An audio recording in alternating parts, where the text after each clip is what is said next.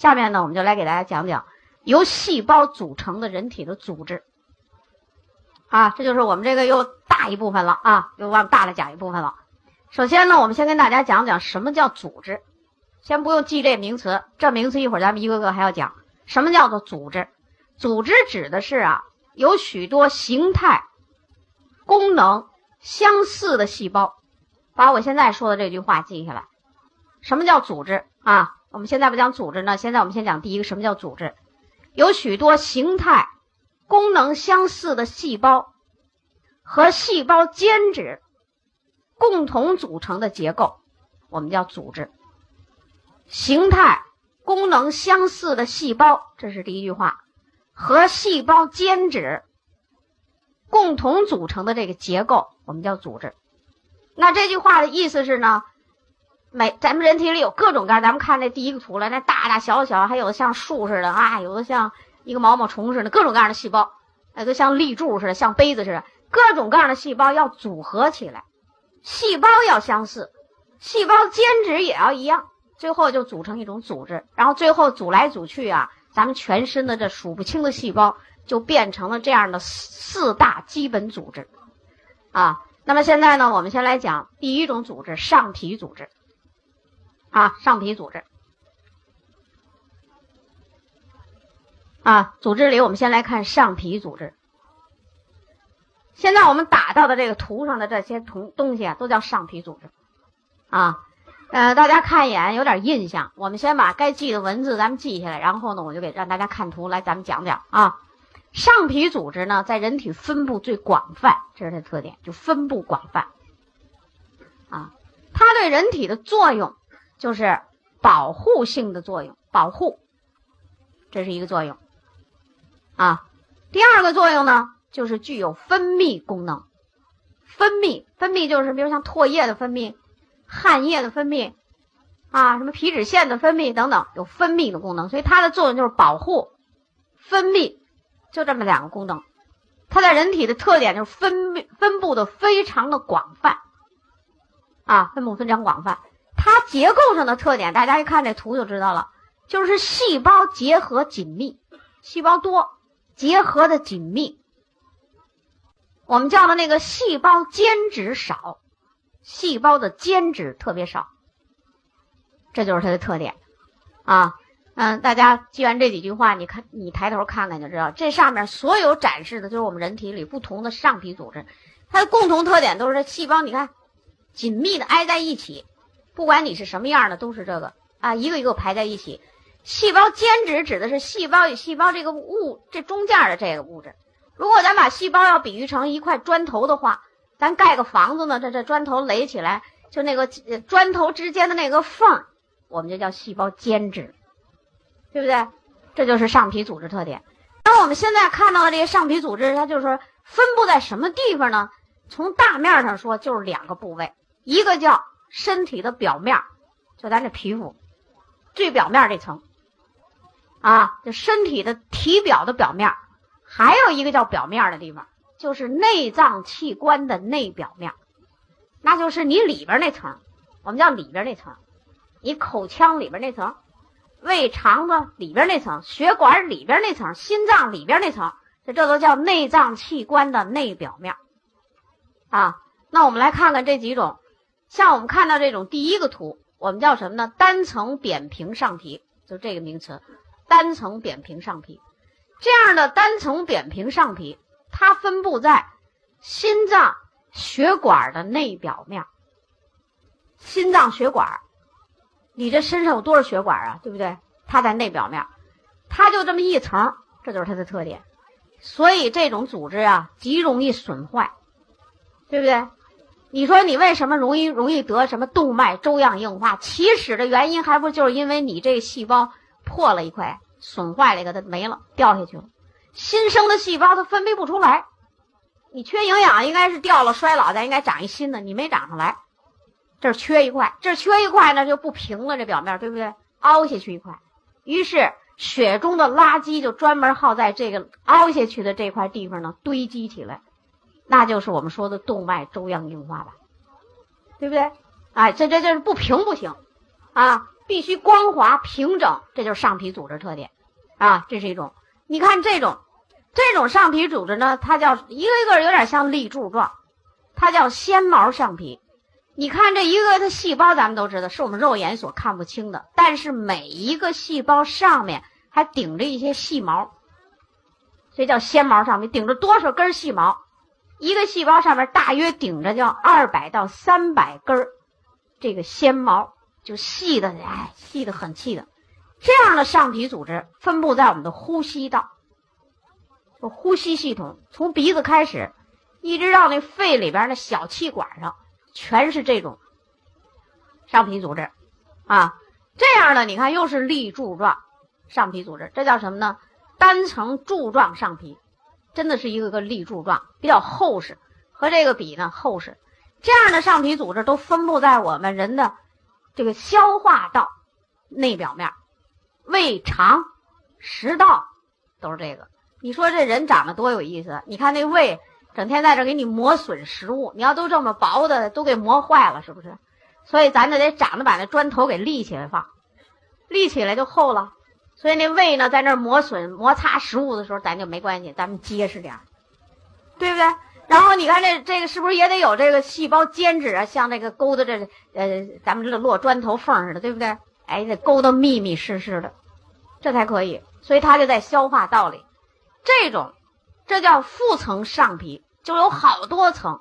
其实这种东西呢，类似于这个，啊，类似于这，这就是一层。这个呢，就二十几层。这种腹层上皮就是我们的皮肤表面。皮肤为什么这么多层啊？你和外界相接触，一会儿掉下去了，两会儿生不出来，那你得阻挡外界的化学物质啊、微生物啊等等啊，对吧？所以它就在这儿有好多层给你预备好了，咱们掉一层还有，掉一层还有，啊，咱掉下去咱再往上涨，所以它就有好多层。这是人体呢，就是从你这有人类以来，它适应环境的时候，它必须得这样，要不然你这人那就不行了。那咱们也知道，那牛皮癣在这皮肤上刷刷刷一层层全掉下去了，对不对？那就不正常了吧，对吧？啊，所以这就是这上皮组织。这样的东西呢，也叫上皮组织，我们叫什么呢？腺上皮，就腺体，腺上皮，啊，那就是说，在我们以后讲的课里，我们要一说什么什么哪个腺体的时候，你都得马上想出来是这种图。这是一种特殊的图，因为这腺上皮有什么特点？都是你看一个个类似柱状的上皮排列，排列最后它中间形成一个导管。啊，形成一个导管，因为每一个细胞它的任务是什么呢？分泌，分泌液体，分泌出来以后呢，咱得在这管里先存着，需要的时候，所有的细胞一使劲儿，把这腺体让它出去，我们这叫分泌，对不对？那你这身体里有好多好多腺体了，那以后我们会讲到这种腺体，所以像这样的东西，这叫上皮组织。上皮组织有一个特点，它是在人体的最表面。它离着血管最远，就是它这里头没血管。你要是皮肤，你一挠就把血管给挠破了，不麻烦了吗？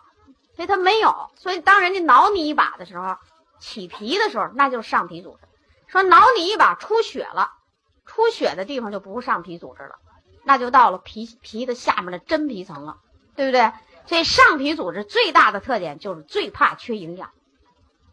当人体你的营养缺乏的时候，首先在上皮组织表现出来，所以人类在上皮组织里得病的机会就特别的多，啊，就特别的多，几乎那病啊都从这儿开始的，啊，那如果你要营养好，把它营养的好，那上皮组织结实致密啊，缺损了马上就长出新的来填补，那你这人就比较健康，他不会太得就是那要命的病，啊，那么。在这个上皮组织里，它是一个细胞啊，它都是由细胞构成的。当然，就刚才我们讲的，你像细胞里的各种营养，这六大营养素的营养，它都需要，对不对？你没有蛋白质，它每一个细胞膜没有脂类，这细胞膜不行。每一个细胞里边都有那个进行分裂的、产生能量的，你没有那些，它都不会健康。但是上皮组织有的时候，你看它都在最表面，它免不了的呢，有的细胞就刮一下，什么翘一下啊。都会有这种。那在我们这营养素里，这个维生素 A，或者叫我们那个贝塔胡萝卜素，对我们现在讲的上皮组织有最好的修复作用。修复是什么意思呢？就是让上皮组织排列紧密，啊，光滑、细腻，这就是它特点。大家知道，全国人民都吃这吃不着咱那白头胡萝卜素了，就是它对上皮组织最修复。啊，如果这个组织修复的不好，就各种病都跟它有关系。那么最可怕的病就是癌症。人类的癌症百分之七十都是从上皮组织里长出来的，就是你百分之七十的癌症都是这个组织里出来的。所以说呢，你你咱们就说你预防癌症啊，就等于说句咱们就白话，就是修复上皮组织。你要把上皮组织营养好了，修复好了，百分之七十的癌症咱不得了。啊，都是从这儿长出来的。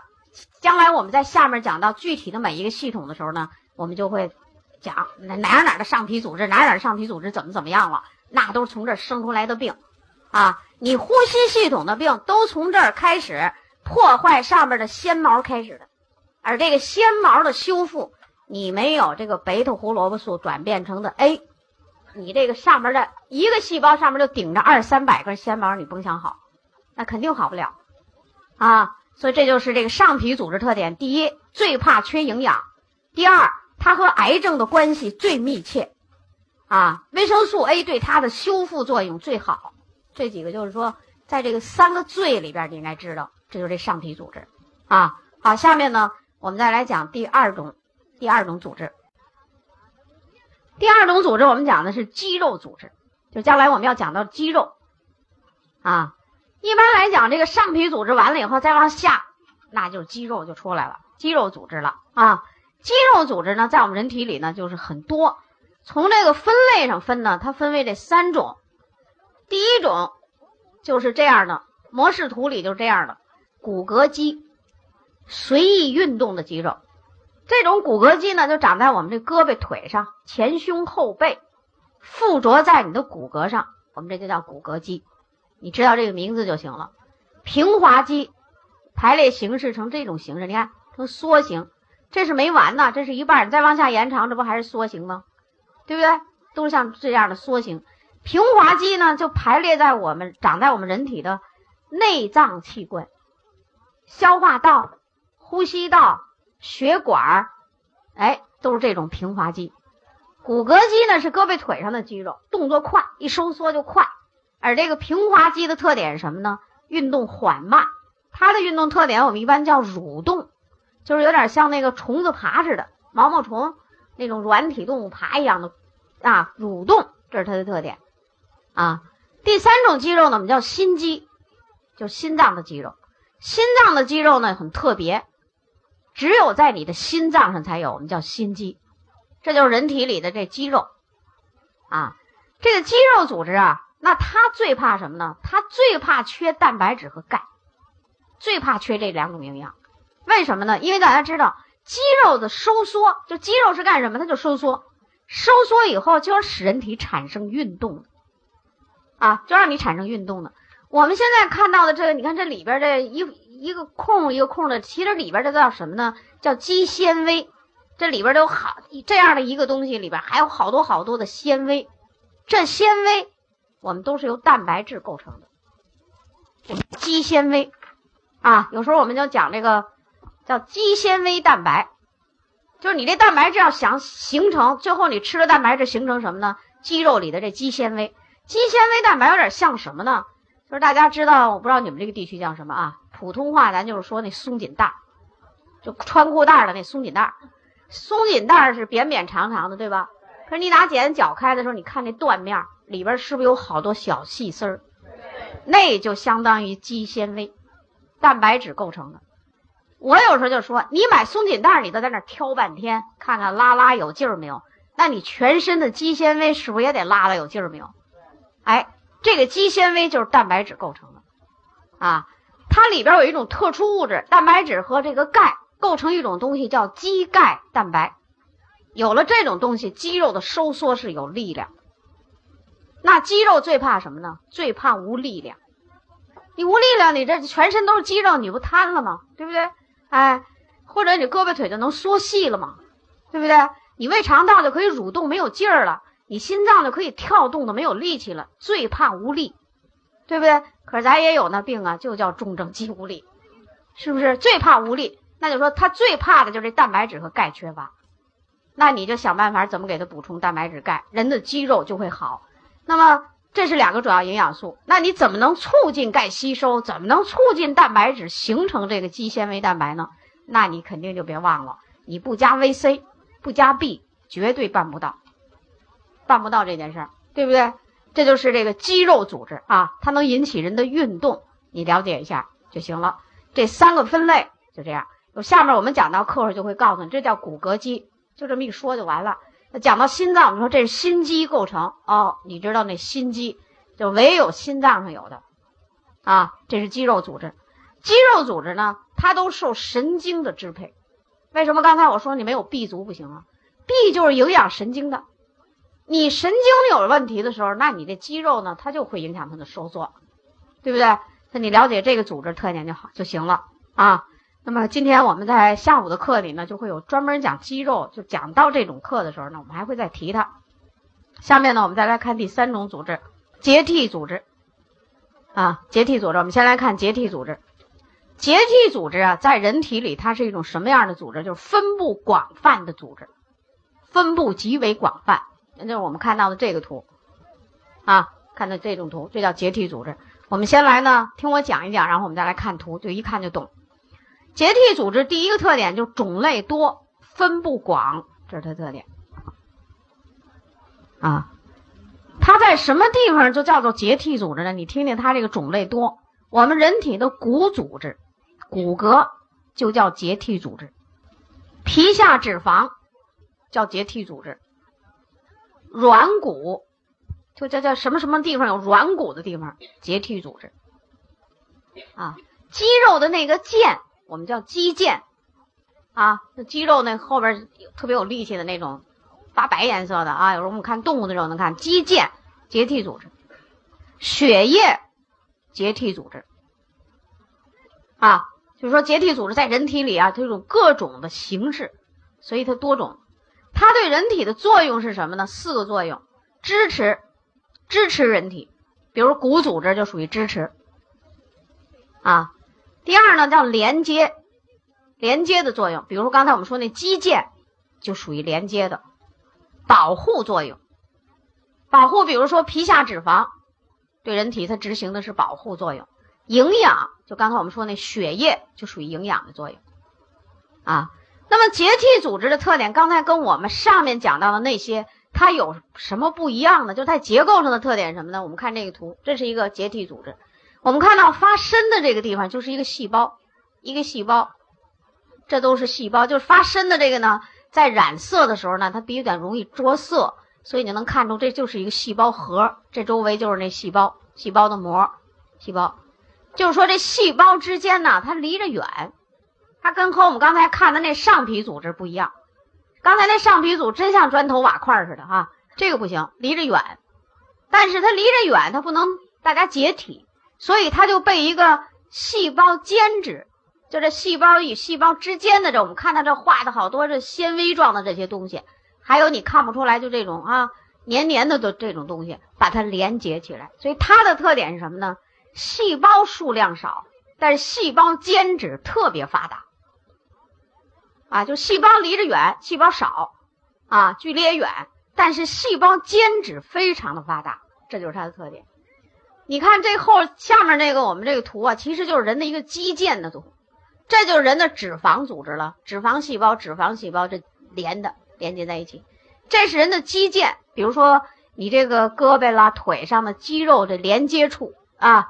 这这一点，那你这就你就发你发黑的地方，你看这发黑的地方，这就都是细胞。这一束一束的连接的东西都是那个结缔组织。那么像这种我们就叫做什么呢？你疏松结缔更疏松。这种呢，好像比这个密实了一点儿，所以有时候我们把它叫做什么呢？就叫做膜，或者有时候就把它叫做呢，致密的结缔组织，就密了，致密的结缔组织。啊，总之这个结缔组织啊，就是我告诉你，细胞间质非常发达。下面我就跟大家讲讲这结缔组织的细胞间质上到底都有些什么东西，它这么发达。你就知道这个营养这块为什么这人体的这六大营养素老是这么这么多的作用啊。下面我们就来讲结缔组织。结缔组织的特点就细胞间质发达。下面我们就来讲间质上到底有什么。细胞刚才我们都清楚了，细胞都是那基本结构啊。间质有什么？这间质上呢，第一它有三种纤维，一般叫结缔组织上面上面都有三种纤维。这三种纤维给大家念叨念叨啊，你记录记录。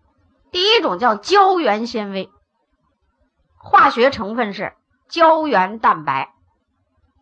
那就是说，你没有蛋白质，你就没有这胶原纤维啊。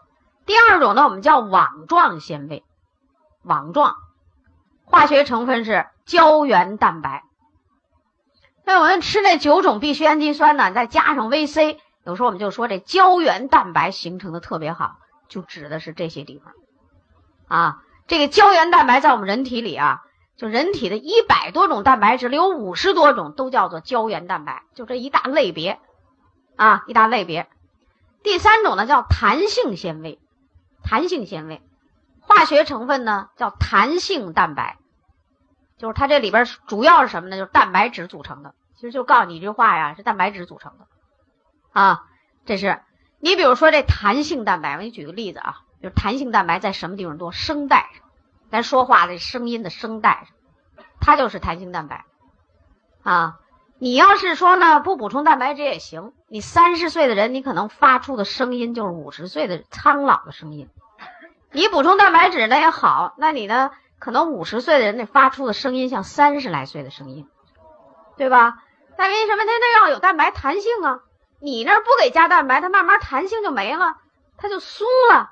它松了，它那个气流对它的震动，它还能频率那么高吗？它声音就沉了嘛，对不对？哎，这就是弹性蛋白。哎，有的人就说我，哎，宋老师讲课第一句是什么声？到最后还这声不变呢，啊，讲了两年了也没变，我还不哑嗓子。你看我这水吧，有时候就运运运运嘴。其实这只是喝水，这一会儿大就给大家这课就打断了，所以我很少喝水，啊，这个为什么呢？原来我也当过教师。我这块这块我体会最深。过去当教师这嗓子，为什么有时候做做教师就做做临床，就是嗓子不争气了，就不管没办法了。就是这个讲那十七年的课，也没有像现在咱们这么讲课的，一天六小时，那一天那一礼拜才六小时，是吧？大量的时间都是在备课、准备课。咱们这不行，咱们得得得得六小时，得不停的，嗯，我得在自己在这讲啊。演员呢，还是一大群人，你说他还不说了呢，还歇一会儿。我这不行，老是独角戏啊，老是独角戏。所以你嗓子不好不行啊。你想想，你你不补充蛋白质，你这弹性蛋白先早早的衰老了，那咱们还不到六十呢，咱们像七十岁的人说话，那不麻烦了吗？是不是？所以这我就给你举例子，这就叫蛋白质的作用。你越年轻的时候越补得好，这越好。你说我们的潜在市场有多少？那些唱歌的谁不怕自己嗓子老？那些当主持人的谁不怕自己，对不对？其实就是啊，真的是这样。你像我们沈阳的，他那个就播音员，他们有那协会啊，叫播音员的那种播音协会。我就给他们讲过这个如何保护嗓子。我就告诉你，这块你要没有蛋白质，你嗓子甭想好，对不对？啊，为什么是弹性纤维？这不是结缔组织吗？我就给你举这个了啊。就是我们以后讲课的时候就会告诉你，这儿有弹性纤维，你马上得知道哦，这是结缔组织。啊，这是三种纤维。除此之外，除了三种纤维，我们从这图上看的，你看为什么画那么多纤维状呢？这就是纤维。除了纤维状以外，它还有一些，就这个发白的，它就没法画上了，它粘液了，像黏黏的东西，我们叫基质。所以第二种物质叫基质。基质是什么呢？就是无定型的胶状物。有时候我们在讲课的时候呢，后面我们就经常会提到胶状物，就这个词，这就讲的是这种。无定型的胶状物，就是说它是液体啊，液体状的。化学成分是下面的东西，你再听听：黏蛋白、水、无机盐。那有的人说，咱怎么就六大营养素？它哪儿都得有啊，对不对？哪儿都得有。它是黏蛋白、水、无机盐啊。那水、无机盐大家都比较了解。你看这又出来，这又又是营养吧？啊那如果说你这人的营养这不好，那你缺了这些营养了，那你的结缔组织就会出问题，对不对？结缔组织如果不出问题就不出，出了问题就是全身性的病。大家熟悉的这种病，红斑狼疮就是结缔组织病。听说过红斑狼疮吗？没法治是吧？啊，有的人把它叫活着的癌症啊。那么下面呢，我就结合这结缔组织给大家在这说说这红斑狼疮，因为我们这营养补充食品呢，对这样的人有很大的帮助啊。这红斑狼疮是一种什么病呢？好发年龄二十到四十岁的女性。这个女性啊，她就是怪在哪儿呢？她很爱美。可往往呢，她自己不注意营养的时候，就她就不让她美，啊，其实这个美不美啊，这个营养在这里占的是百分之八十的成分。这个结缔组织就这样，啊，好发年龄就这个年龄组，他最容易出问题。为什么？这些人二十到四十岁，月月来月经，是月月丢营养，对不对？他月月补充不上，他就会在这出问题，啊，而且这个红斑狼疮的表现是什么呢？有的人在脸上，就皮肤上会出现一个个的红色的斑点儿，呃，红拉拉的，有点像那个狼给咬一口似的，就那个，那叫红斑狼疮。其实这个并不算重的，更重的一种病就是叫系统性红斑狼疮。系统性，什么叫做系统？就是人的八大系统它全有病。你看刚才我们说这结缔组织了吧？骨骼、什么脂肪组织、血液。什么软组织、筋膜，这都叫结缔组织。你这五脏六腑上哪儿都有这些东西。你说你哪儿还没有血液呀？哪儿都有。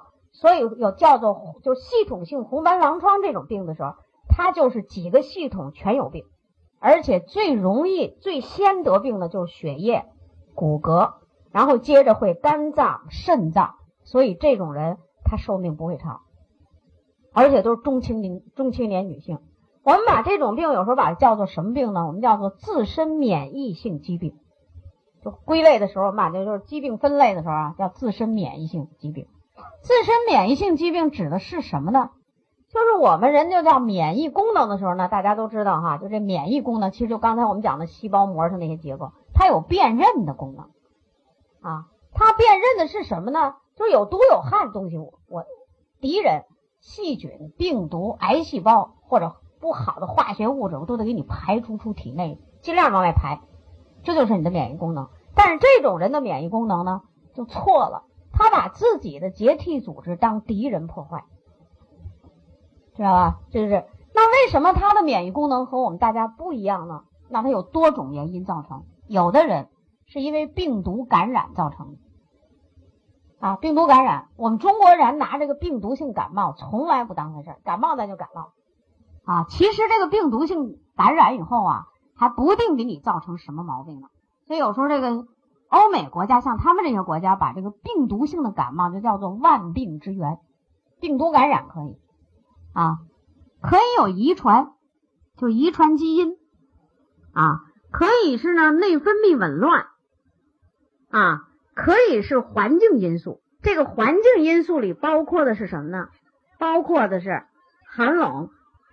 疲劳、营养啊，日光照射呀，还有这个创伤啊，就创伤你受一回伤，可能这结缔组织就就不正常了，就多种原因造成这么一种疾病啊。那么这样的病呢，就是说现在不好治啊。要是好治的病啊，不用打广告，一般都是不好治的病，就到处都有那横幅和广告，谁都能治黄红斑狼疮，其实谁也治不了。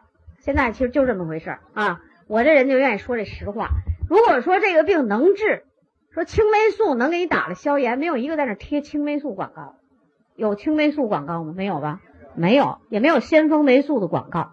一般贴出广告就是说这个病啊不好治，大家都想在这儿呢，呃，出点力，哎，有点这个创造，有点这个啊发明，都想突破它的时候，才会有这种现象出来，知道吧？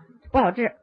那么我们这个红斑狼疮的病人呢，第一个病人就是咱们沈阳的一个，虽然这个是女性得的多，但是第一个病人是咱们沈阳的一个男人，四十五岁，自从年轻时候得了这个病，已经二十五年的病史，已经在床上都起不来了。他系统性的病啊，他起不来了啊，很厉害。偶然间，就是这叫没法治了，所以就寻思拿咱们这营养来试试。当时我们那个营养补充食品只有蛋白质、B、C、钙，就这么三四种。好歹这个人呐，就是他的肾脏不错，就是他那个病啊，还没在肾脏这给他闹大事呢。如果闹大事儿，那蛋白质就不能吃了啊。于是呢，这个人呢就用了我们这四个营养补充食品。多年不能起床的一个人，用了大约是一个来月才，因为他太缺营养了，吸收特别好。作用也非常明显，于是就起来了。起来以后呢，就到咱们那个店铺那儿啊，高兴啊，就在那儿分享。这人就憋不住啊，他得分享。所以当时啊，很多人都不知道这红斑狼疮是什么病。你像说我们的好广大的营业代表就不知道啊。有一次呢，就是因为这个事儿，因为他引起来，就有一堂课，我给专门讲讲红斑狼疮啊，讲讲这个事儿。然后这个人呢，就大见好转。这是第一次用这么一个人。以后我就知道啊，这个东西可以用营养调节。就刚才我给大家讲的，这个结缔组织里到底是些什么成分，跟大家讲了吧？那就是说补充营养的时候就告诉你，那就得补充那些东西，对不对？它就是那些成分构成的，它就是那些化学物质合成的。你没有那原料，它怎么合成啊？所以这个人大见好转。再往下呀，那就可以说层出不穷了啊。一个明显的例子是咱们天津的一个十九岁的女孩。我在天津讲课的时候啊，那天我也忘了讲什么，反正肯定不是讲红斑狼疮了。她这个母亲带着一个十九岁的女孩就来找我们。那时我们刚下课，我一出门，这个母亲呐，扑通一下就给我跪下了，给我吓一跳。我一开门，她一下跪下了，我以为摔倒了，我就扶她。结果呢，她就给我拿了一摞病治，就是他这个十九岁的女孩被天津市的一个大的中医院、一个西医院、综合性的医院。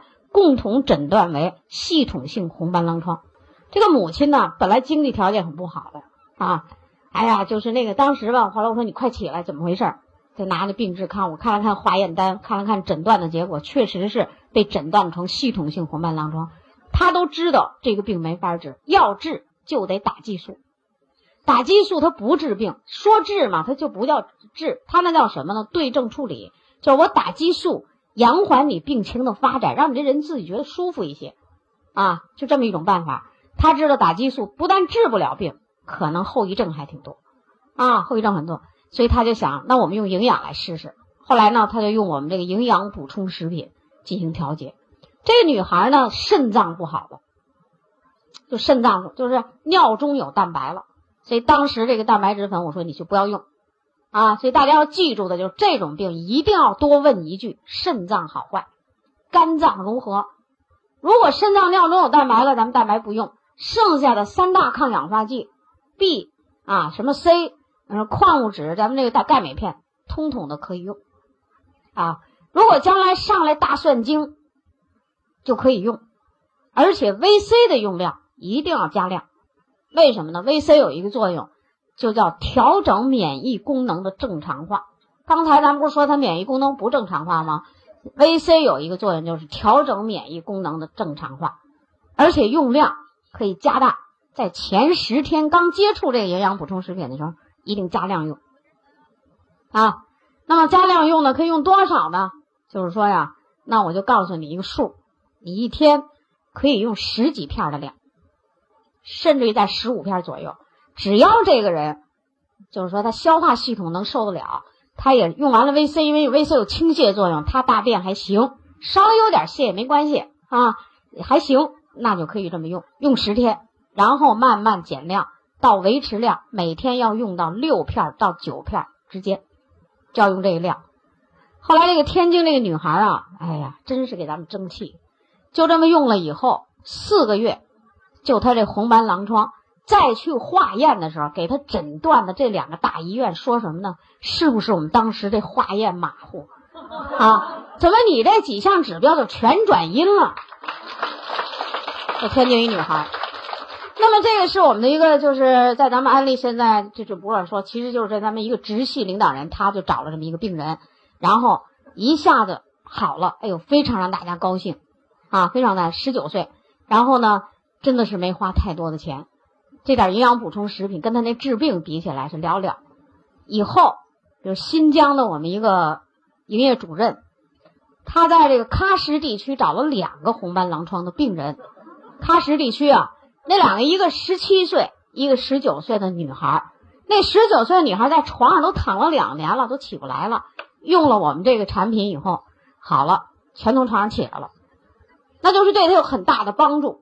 这种病啊，真的有言在先，很容易复发。就是你见好以后，还要再继续用营养，继续坚持调节一段时间才可以啊。这喀什地区，在咱们这长春地区啊，也是个营业主任，哎，他更厉害，找了七个红斑狼疮的病人，他跟我说呀，效果都非常理想啊。所以我讲课的时候，他在那个那咱这酒店的大玻璃门那等着我呢。哎，宋老师，咱们真是救人的啊！我说就是救人的啊！我说那你看。营养你不注重，就让你得这病；你注重了吧，让你得这个病呢，我就对你有帮助啊！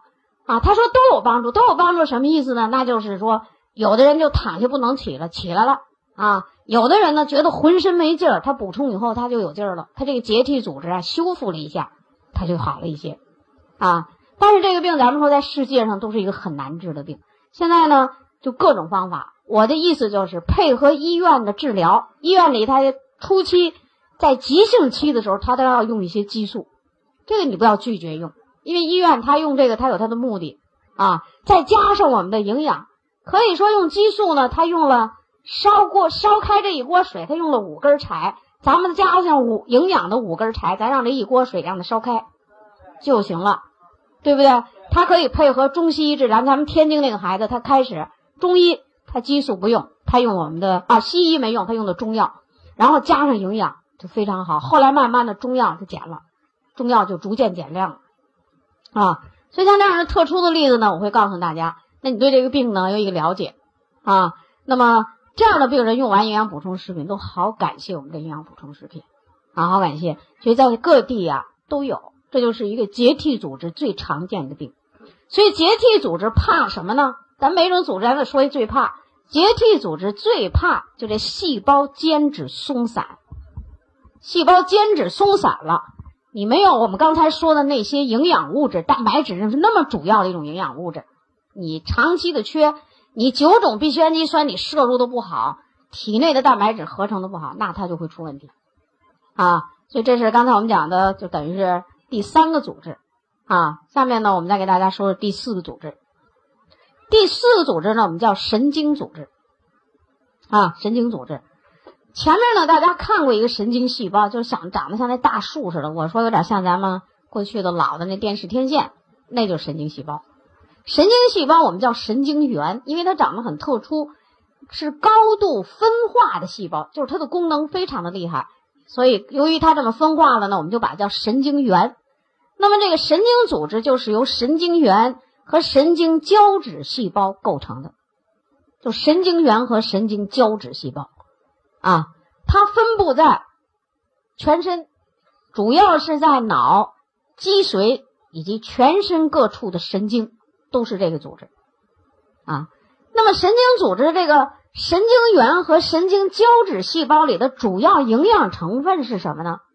蛋白质，主要营养就是它蛋白质，就构成神经原、神经细胞的这个结，神经胶质细胞的结构或者叫物质结构就是蛋白质。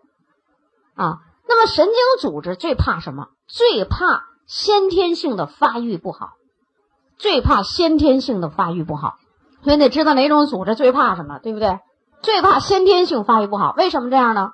因为神经一个人在胚胎时期，就在怀孕，你想要孩子的时候，在胚胎时期最先发育的就是神经组织啊。所以怀孕的妇女，你最怕什么呢？先天性神经组织不好，先天性痴呆。什么先天性脑瘫，对不对？先天性这个你痴呆脑瘫了，你说，那那那你这下一代这个人怎么活？那你就是真的又可以说是担忧你的一生啊。这个下一代呢很遭罪的，他没有生活的能力了。所以神经组织最怕就是先天发育不好。为什么？它需要大量的蛋白质。所以怀孕的妇女，你要不把这个蛋白质补好，那就非常的危险。神经组织第二个特点是什么呢？一旦损坏。不再再生，这个一旦损坏不再再生是指的什么呢？脑和脊髓的神经细胞，你一旦把它损坏，它就不再生了。它不像那皮肤似的，你坏了，咱们再长出点上皮细胞来，它没这个节目了，它不长了。因此，大家知道，就是脑和脊髓，不管你是外伤也好，疾病也好，营养的问题也好，你一旦造成损伤，它就不再生。啊，刚才我们说的是没出生之前的人要加强营养，发育的好。下面我们说的是什么呢？就是我们出生以后的这人体的各个阶段都要注重蛋白质的补充，让这个神经系统的功能维持的时间长。啊，比如青少年脑还在发育，啊，成年人你要不断的供给这个脑细胞，为什么？就是脑细胞里的蛋白质含量相当的高，神经脊髓，它这个蛋白质含量是等于我们血液里的高于八倍。高于你血液里氨基酸含量八倍，所以你那个蛋白质全都往这儿运输啊，啊！如果这儿不够，那成年人呢，思维能力就容易衰老，记忆力明显的就是记忆力减退，啊！你中老年人呢，老年人，比如说中老年人，这时候你就容易过早的得这种就是脑萎缩，什么大脑萎缩呀，什么小脑萎缩呀，等等等等，这各种各样的这种功能性减退的疾病，早衰早老的疾病。啊，那谁愿意人还没老呢就发傻呀？谁不愿意啊？啊，老了你发傻了，那就是这个脑子有问题。啊，你看我们现在有多少老年人？其实有时候我们说那老年人他并不老，咱们联合国的年龄是四十五岁以下都叫年轻人，知道吗？你不得什么都与国际接轨吗？你不能说四十五岁咱就老了，你就下岗了。那联合国那说还是年轻人呢，四十五到六十五全叫中年人。啊，你不老。如果你说你年轻人四十五这脑子还行，你要说你四十五到五十五、六十五之间，现在才五十来岁，就整天这也记不住，那也记不住。我告诉你，没别的事儿，就是营养缺乏。为什么记忆力功能减退啊？你这大脑需要的蛋白质你供不上啊！啊，你在年轻的时候这几十年的消耗，你天天欠缺一丝丝、一纹纹，时间一长了累积起来就是很大的一个数字，所以这时候你就会有问题啊。所以这个神神经系统就记住，最怕缺的就是这种营养啊。它分两个阶段：发育期先天不足，以后出生以后早衰早亡。那智力不好，那咱不说别的，你还想做安利，你还想智力不好，那我觉得更不可能。做任何事业都不行，这安利更了不得。你说你哪样不得懂啊？你哪样不得懂？啊，就我们今天讲的营养，你说你哪点不得懂？你哪不懂？今天你就碰见这么一个人，你就跟他没办法了。你要懂红斑狼疮，我给你讲讲什么病，怎么回事？他一听，哦，对，啊，他就能信服你的。但是你不能这么跟人家说，人家红斑狼疮，你就非得让人吃这个矿物钙镁片，先拿钙镁片吃吧。人说我凭什么吃钙镁片呢？你就没话说了。但是你现在知道了，那个结构里就有无机盐，对不对？就得有水。就得有这些东西，所以我就得告诉你，这得用啊，就对你有帮助，那他就就会信你的，对不对？哎，所以这你说这个，呃，你你说你做安利营养这块这么重要，你不懂，有时候真的不行啊。这是我们人体的四大组织，跟大家简单的说这么多啊。以后我们的课里呢还会不断的有些重复。那么下面呢就是说组织行了，人体的组织有了以后，那么下面就要组成人体的器官了。人体的器官就是由多种组织构成的，那就说什么叫器官呢？器官这概念是什么？呢由多种组织构成的，能够行使一定的、一定功能的结构，我们就叫做器官。由多种组织构成，就这四个组织在一个器官上都得有啊，由多种组织构成，能够行使一定功能的结构，我们就叫做器官。啊，那一般就是说，像我们叫做一个器官的，那就上面差不多都得有这四个组织。举个例子吧，比如说心脏，咱们这人的心脏，心脏中呢就是心肌，就这个肌肉组织占了百分之九十以上，其他的那百分之十就是我们说的神经啊、上皮组织啊、结缔组织啊，那它就比较少。那它主要是肌肉。比如说我们这个脑组织，脑组织中呢就是神经组织占了百分之九十以上。那其他的那三个组织呢，它就少，啊，这就是这每一个器官都不一样。你比如说我们这个胃肠道这个胃，胃这儿呢就是大量的肌肉组织，它是我们刚才说的那种什么呢？胃肠道组成那种平滑肌啊，然后你肯定得有血液吧，有血管吧，这属于结缔组织。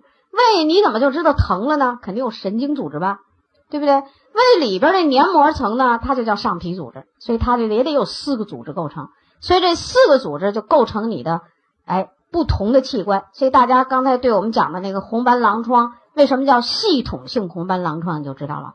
每一个器官上都有这个结缔组织，它那块全完了，全坏了，全有问题了。你想想，每一个器官的功能呢，全部降低，所以这种人寿命就很有限了。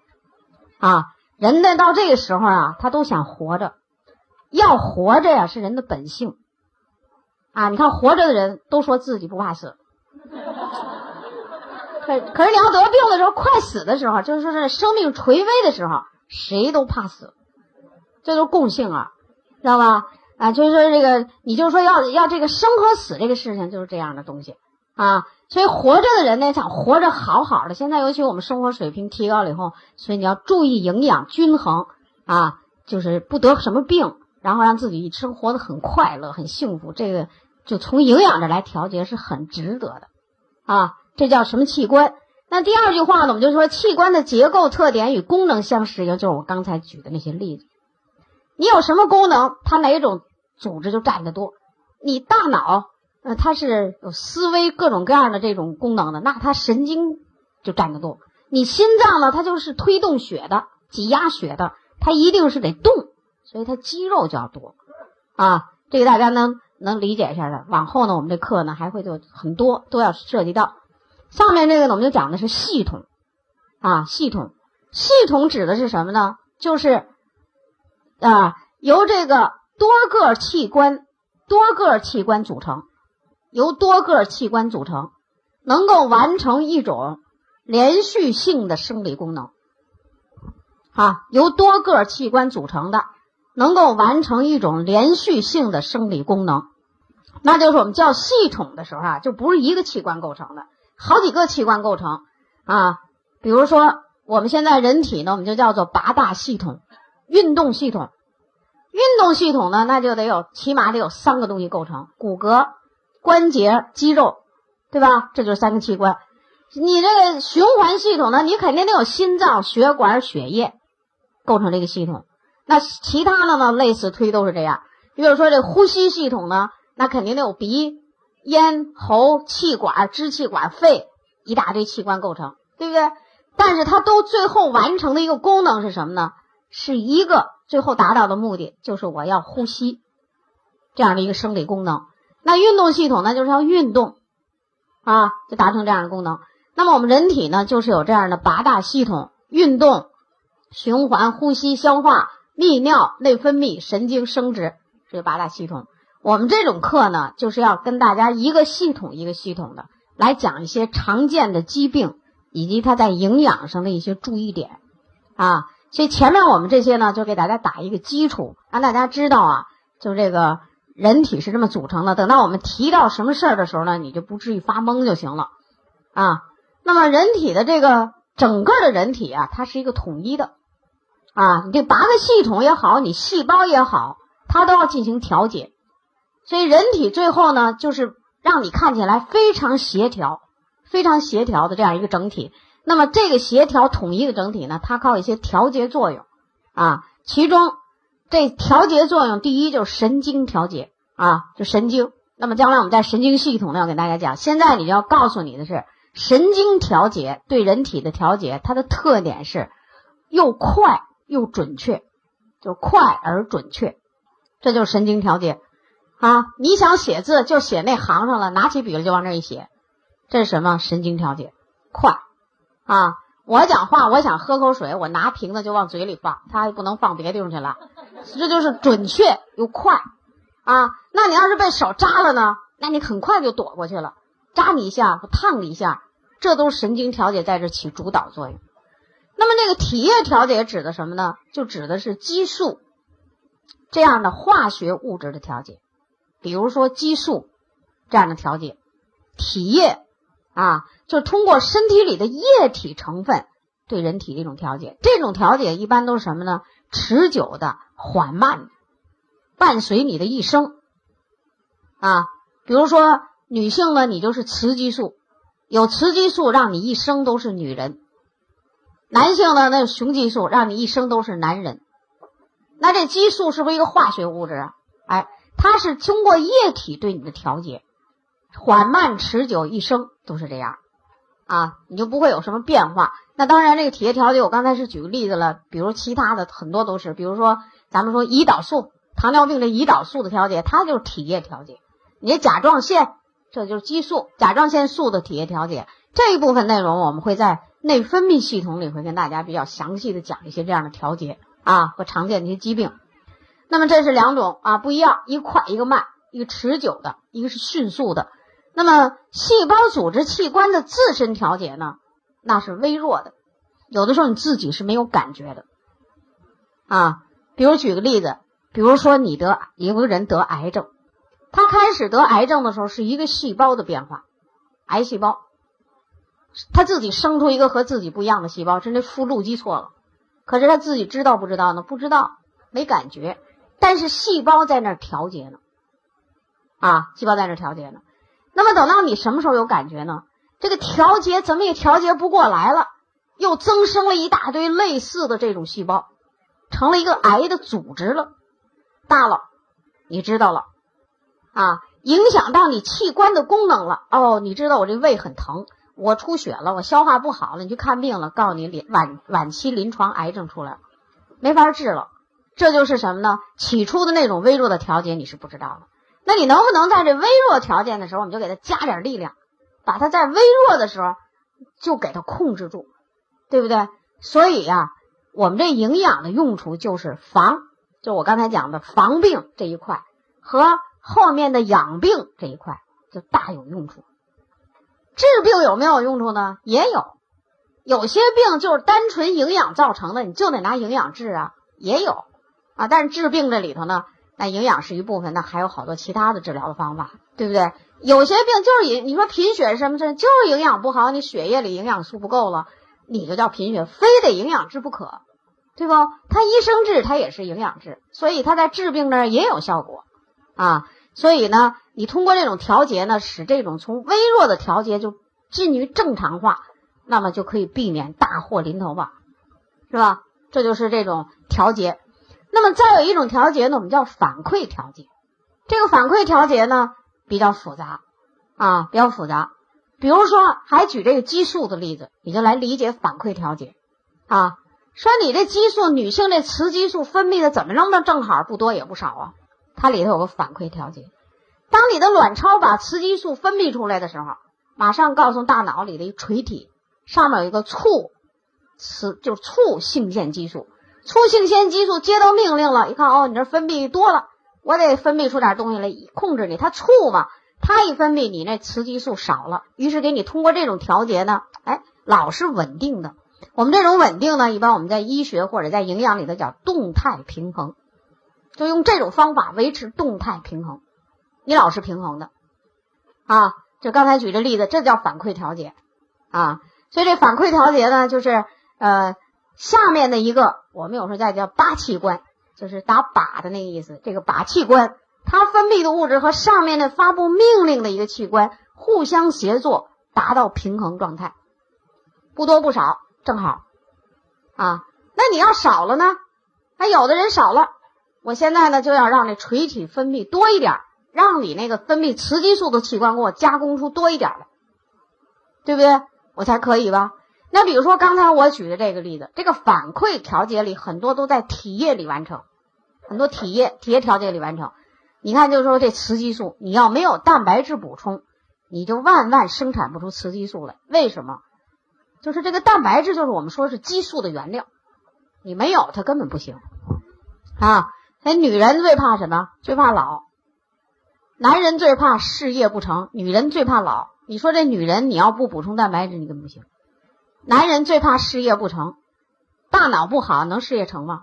这不就这问题吗？对不对？啊，你最怕事业不成，那你脑子不好能事业成吗？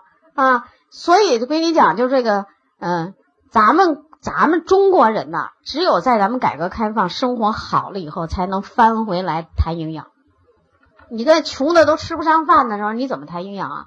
他第一要求就是饱，吃饱就行了。管它是什么呢？所以闹饥荒的时候，你可以吃树叶，可以吃树皮，饱就行。